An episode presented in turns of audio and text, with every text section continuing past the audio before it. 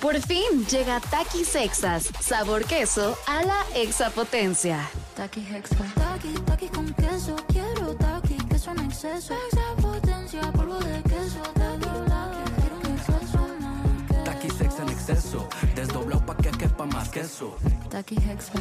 Queso a la extra potencia. Renault. La SUV de los compactos se ha renovado para conseguirlo todo. Descubre la nueva Renault Kwid con su nueva parrilla delantera y su gran altura sobre el piso para superar cualquier obstáculo. Cajuela de 290 litros y la nueva pantalla de 8 pulgadas con Smartphone Replication para disfrutar una gran experiencia. Con nuevos faros LED DRL para ver todos los detalles del camino. Logra grandes cosas con la SUV de los compactos. Visita tu distribuidor autorizado Renault o entra a Renault.com.mx. Estás escuchando Jordi en Exa, el podcast. Es momento del expediente X, ¿no? Mi querido y bien ponderado Elías, suelta la cancioncilla de fondo, por favor. Expedientes X. Porque hasta los temas más irrelevantes merecen ser comentados. Jordi Rosado en Exa. Ok, mi querido Manolo Fernández, Servidor y amigo. es momento del expediente y estoy feliz de que hayamos llegado en este momento. Que son ya las 12 del día con 34 minutos. Qué bueno. Yo estoy feliz de que tú estés feliz. Amigo, a mí me da felicidad que ambos estemos felices. Exactamente. La La felicidad. felicidad. la- ¿De quién es la canción de la felicidad? Es de- es De Na- Ra- no, no, Napoleón. Rafael, no, Napoleón, no. La felicidad. La... ¿Napoleón? Sí, la. Seguramente. Ah, dice Tony, sigue cantando para googlearla. La felicidad. Alguien que nos diga en WhatsApp seguramente están diciendo, ¡ay! La felicidad, la felicidad. Sí, sí es de creo que sí es de Napoleón. Creo Díganos en WhatsApp, chicos, si, si alguien sabe, este, ¿quién cantaba ¿Quién- la felicidad? a ver, ahorita no es José Luis Perales. Podría ser. Pero bueno, No sé. a ver, ¿qué ha pasado? Venga, por favor, eh, el expediente X de Fíjate, este qué, qué lástima que ya se fue mi querida Renata porque no sé si, si lo voy a pronunciar bien. Te quiero contar un expediente que sucedió en la ciudad de New Haven. New Haven. New ¿Dónde Haven, es New Haven? En Connecticut. Ah, ok. Connecticut, pero- No conozco, ¿Tú conoces Connecticut? No, no. Como que, con todo respeto, no es mala onda para la gente de Estados Unidos, pero como que no hay, no, no siento que haya nada interesante en Connecticut. O sea, Sa- ¿Sabes qué? Me da mucha vergüenza decir lo que voy a decir, pero muchas veces conozco muchos lugares en Estados Unidos que de repente es de, güey, tal ciudad está en el estado de Connecticut. Ah, Ah, órale, qué ¿sabes? padre. Entonces por eso no quiero decir si conozco o no conozco, porque capaz que sí. Este, digo, me queda claro que a lo mejor Miami, Orlando, pues sé que es Florida. Claro. O San Antonio y Houston sé que es Texas. Claro. Pero de repente, este, tal, tal, tal, güey, pues eso, eso es en Connecticut. Ah. yo tengo una amiga Des que conoce todo, todo Estados Unidos. Cada uno de los, de los estados, los conoce. Cada una de las estrellas de la bandera los conoce. ¿En y tiene inversiones en cada uno. ¿Y es mexicana? Es mexicana. Gente. Y hace, hace su dinero y hace sus negocios y es movida, muy movida. Es movida, tiene Es dinero. movida, es muy movida. Es tan movida como la bandera. Muy bien, amigo. Como la bandera de Estados Unidos, aunque más la mexicana porque es, Exactamente. es muy mexicana. A veces, porque cuando llueve se apachurra y Se apachurra. no se mueve. Fíjate que te quiero contar este expediente que sucedió, sucedió en Connecticut, en, en- en New Haven, como te digo. Hay un, hay un indigente llamado Elmer Álvarez. Bueno, Elmer Álvarez era, era un... eh, Suena, suena latino, ¿no? Suena latino. Sí, de hecho sí centroamericano. Ok. Centroamericano. Él vivía, eh, vive allá desde hace mucho tiempo y desde hace mucho, mucho tiempo también pues eh, es- eh, era indigente. Este, vivía en las calles, no tenía este, pues mucho, mucho que hacer. Sin embargo, él, él dice que viene pues de una familia este, que le dio valores y tal. Sin embargo, pues él cayó en el alcohol, en las drogas y eso lo llevó a pues prácticamente tener que vivir en la calle, ¿no? Lo, lo- lo llevó a la ruina.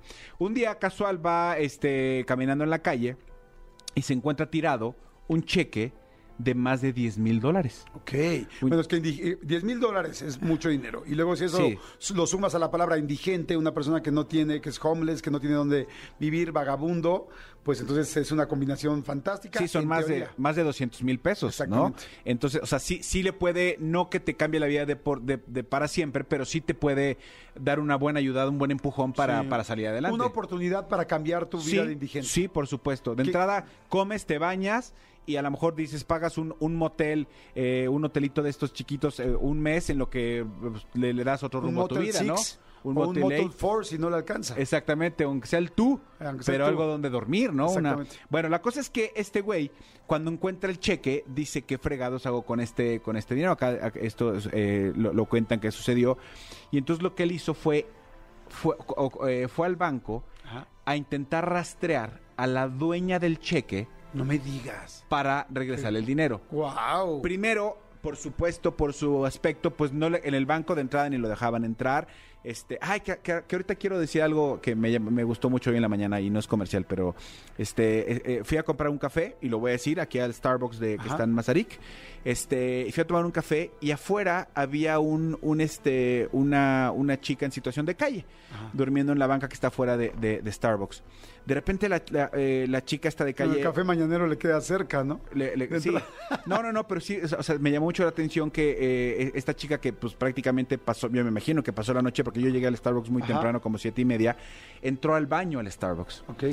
Eh, y cuando salió, me imagino que en las políticas, Joss nos dirá mejor, eh, no sabemos, yo trabajaba ahí, las políticas pues es de, eh, todo mundo es, es bienvenido aquí, ¿no? Entonces entró esta chica en situación de calle al baño, utilizó el baño del Starbucks, salió y antes de irse, ¿qué crees que hizo? No sé. Pasó a la caja eh, y literal, amigo, yo creo que no habrá tenido más de tres pesos en la, en la mano, tres, Los cuatro dio pesos. por haber utilizado... el- Y los, los echó en el, en el cofrecito este de las propinas, los puso ahí. Entonces, hasta los chicos de Starbucks, no sé si, si sea, siempre vaya o algo, pero hasta se quedaron y le dijeron, muchas gracias, buen- bonito día. Entonces, pues, se me hizo como un buen detalle. Claro, qué A lo mejor es una estupidez, pero digo, No, no, no, pues no lo está es. diciendo, pues estoy utilizando su baño, eh, tal. Y fue así literal. No creo que hayan sido más de cuatro pesos y los depositó en el cofrecito de Qué las linda, propinas. porque te voy a decir algo. Al final, mucha gente cuando de repente estamos en la calle y buscamos un baño, pues entras al baño, te haces medio güey, te metes para poder utilizarlo, Sí. sales y no... Digo, sí, evidentemente te dices gracias o en fin, pero difícilmente dejas una propina. Sí. Ahora, que ella deje cuatro pesos significa, lo más seguro es que es de lo poco que tiene. Entonces, Sí. es como que no- ahora sí que no dejó gran parte de lo que tenía seguramente. Entonces es como un acto muy muy lindo, o sea, un acto Sí. muy muy muy muy benévolo, muy generoso de una persona pues que lamentablemente no tiene y qué padre que sí la dejan entrar.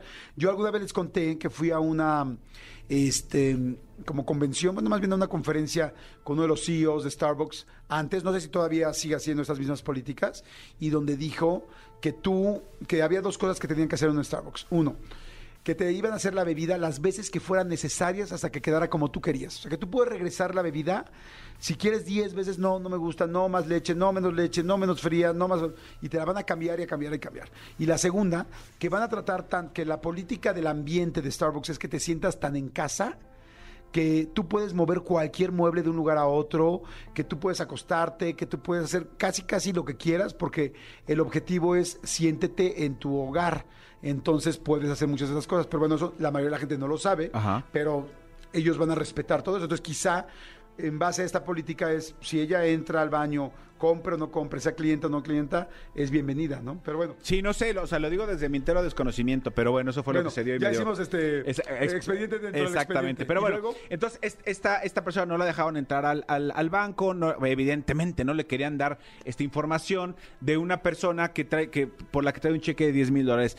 Circo Maroma Teatro logró eh, ponerse en contacto con la dueña del cheque, con la dueña del cheque, efectivamente lo había perdido, y resulta que esta, eh, esta, esta persona eh, llamada Roberta Hosky, este, eh, agradeció mucho el gesto, por supuesto Claro. era... ¿Sería que estaba como al portador o que hubiera una manera de poderlo cobrar? No él? sé, difícilmente un cheque de esa cantidad Sí. este, está al portador. También pensé lo mismo, pero aquí la cosa es que esta mujer lo que se le hizo fue un gran detalle de que este hombre buscó a toda costa, después de que en el, en el banco le habían dicho Regresárselo. 25 veces que no podían eh, contactarlo, buscó eh, eh, contactarla para hacer esto. Bueno, la cosa es que le regresa y entonces esta mujer lo que le dice es, te voy a cambiar la vida. O sea, te agradezco porque sé que para ti estos 10 mil dólares hubiera sido una lana que te hubiera durado quizá un mes, una semana o tal.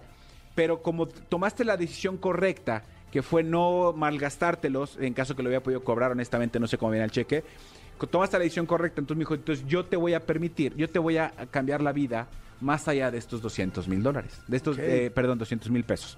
Lo que hizo esta mujer ella es una agente muy cotizada de bienes raíces en Estados Unidos, en Connecticut. Ok. Y entonces lo que ella hizo es, mira, de entrada, durante un año, no te preocupes por pagar una renta, yo te voy a dar vivienda. ¡Wow! Yo te voy a dar vivienda, no vas a pagar un solo peso en, en la, casa, no en- la casa que yo te voy a dar. Eh, él, él tenía una novia también en situación de calle. Entonces, para que tú y tu novia no se preocupen durante un año de pagar un- renta, con una sola condición.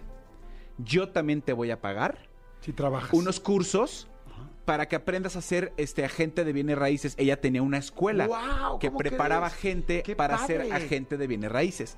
Y entonces dijo, yo te voy a pagar. Entonces la única condición para que yo no te cobre renta es que no faltes a una de tus clases y que termines la carrera como debe de ser. El güey dijo, me interesa, se comprometió. Durante un año no solo no faltó a una de sus clases, sino fue de los mejores promedios. Sal- salió con, con honores, ¿no? Salió con honores, terminó su curso. Evidentemente, esto fue, eh, esto fue hace, hace unos años, en el 2018. Hoy en día, este hombre, que en ese momento aplicó el, el no, no le des, no le des pescado, enséñalo a pescar. Este hombre hoy en día es uno de los agentes de bienes raíces más reconocidos en De Connecticut. Connecticut. Ajá. Trabaja evidentemente para la firma de esta, de esta mujer. Y hoy en día este, ya es un exitoso empresario que le cambió la vida por completo gracias a una muy buena decisión que tomó en ese momento en su vida. Qué bonito expediente, de los más Está padre, lindos, ¿no? ¿eh? Qué bonito está, porque fíjate, es que hay dos partes muy interesantes. Uno, la honestidad de- del vagabundo, ¿no? O sea, la honestidad de decir voy a regresar, lo va y no me voy a detener. Si tú como, luego la segunda parte, la chava de la inmobiliaria dice, a ver, este cuate primero me hizo el favor de regresármelo. Segundo, es honesto. Tercero, es perseverante. Sí. Porque estuvo duro y dale. Y vaya que hay que ser perseverante para que te hagan feo en algún lugar y no te dejen entrar y tú sigas insistiendo para poderlo entregar. Entonces, de alguna manera ya vio cualidades súper importantes en él y dijo, podría ser un buen agente y además quiero regresarle el gesto ayudándolo, pero al mismo tiempo también puede, puede crecer este cuate. Entonces está lindísima la historia. Fíjate que a mí me pasó una vez que este, una amiga tenía un tío y este tío eh, pues le iba muy bien, tal, eh, y de repente un día entra a su, creo que alguna vez te lo conté, entra a su oficina y acababan de robar, pero el asaltante que había robado, eh, creo que él, déjame acordarme más o menos, él se había ganado la lotería, el señor, Ajá. era un señor de dinero y se había ganado la lotería, de hecho se ganó la lotería, bueno, se ganó la lotería. Tenía el dinero y este, no sé si se enteraron, ¿no? Pero de cualquier manera le iba muy bien al señor. Y de repente un día entra a su oficina y va un cuate tirado en el piso. Era un ratero que había entrado a abrir la caja fuerte y este, pero se lastimó y ya no se pudo mover. Ya no pudo eh, huir. Y ya no pudo ir. Entonces él lo encuentra infraganti en el piso, ya, había, ya habían abierto, creo que la. Ya había abierto la, La caja fuerte. la caja fuerte. Entonces llaman a la policía y todo el rollo, pero antes de llamar a la policía, bueno, más bien, una vez que lo llaman, se sienta a platicar con él y le dice, ¿por qué haces esto? ¿Por qué entras a robar? No, trata, le digo, a ver, pero platícame tu vida. Y le empieza a platicar su vida. Esto es algo así conocido de, de la familia de mi amiga. Le empieza a, a platicar toda la historia. Y una vez que le platica la historia, le dices que tengo estas broncas, esto, esto, esto.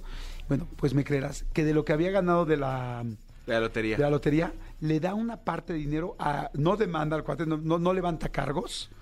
Le dice, a partir de mañana te quiero que vengas a trabajar aquí. Lo mismo. Le da una lana de la parte que se había ganado. Lo empieza a meter a trabajar. Empieza a trabajar con él. Se vuelve ahora una de sus personas de, De confianza. confianza. Y el señor que hizo esto se vuelve a ganar la lotería dos veces. Ok. Fíjate cómo la vibra y el... Es que hay gente que lamentablemente roba o hace una situación por- verdaderamente por necesidad y porque no saben o no han tenido la guía, la, la guía necesaria para poder hacer otra cosa. No todo el mundo, hay gente que es muy desleal, hay gente que, que no es... Que, que, que haga lo que haga, va a seguir robando, delinquiendo, pero en este caso fue así. Entonces, qué padre estas dos historias, ¿no? Está increíble porque además evidentemente le preguntan a este a este hombre y le dicen, "Oye, o sea, nunca pensaste ni remotamente utilizar el dinero para para pues para eh, como te digo, tenía vicios y tal." Dijo, "Nunca pensé en recibir nada a cambio, simplemente lo hice con toda la buena voluntad porque principalmente y antes que nada recibí recibí una educación de mis padres. Pese a mi pasado y a mis problemas, supe que este dinero no era mío y que había que regresarlo a su, a su legítima dueña." ¡Wow! Qué padre, ¿no? bien, Padrísimo. Escúchanos en vivo de lunes a viernes a las 10 de la mañana en Exa FM 104.9.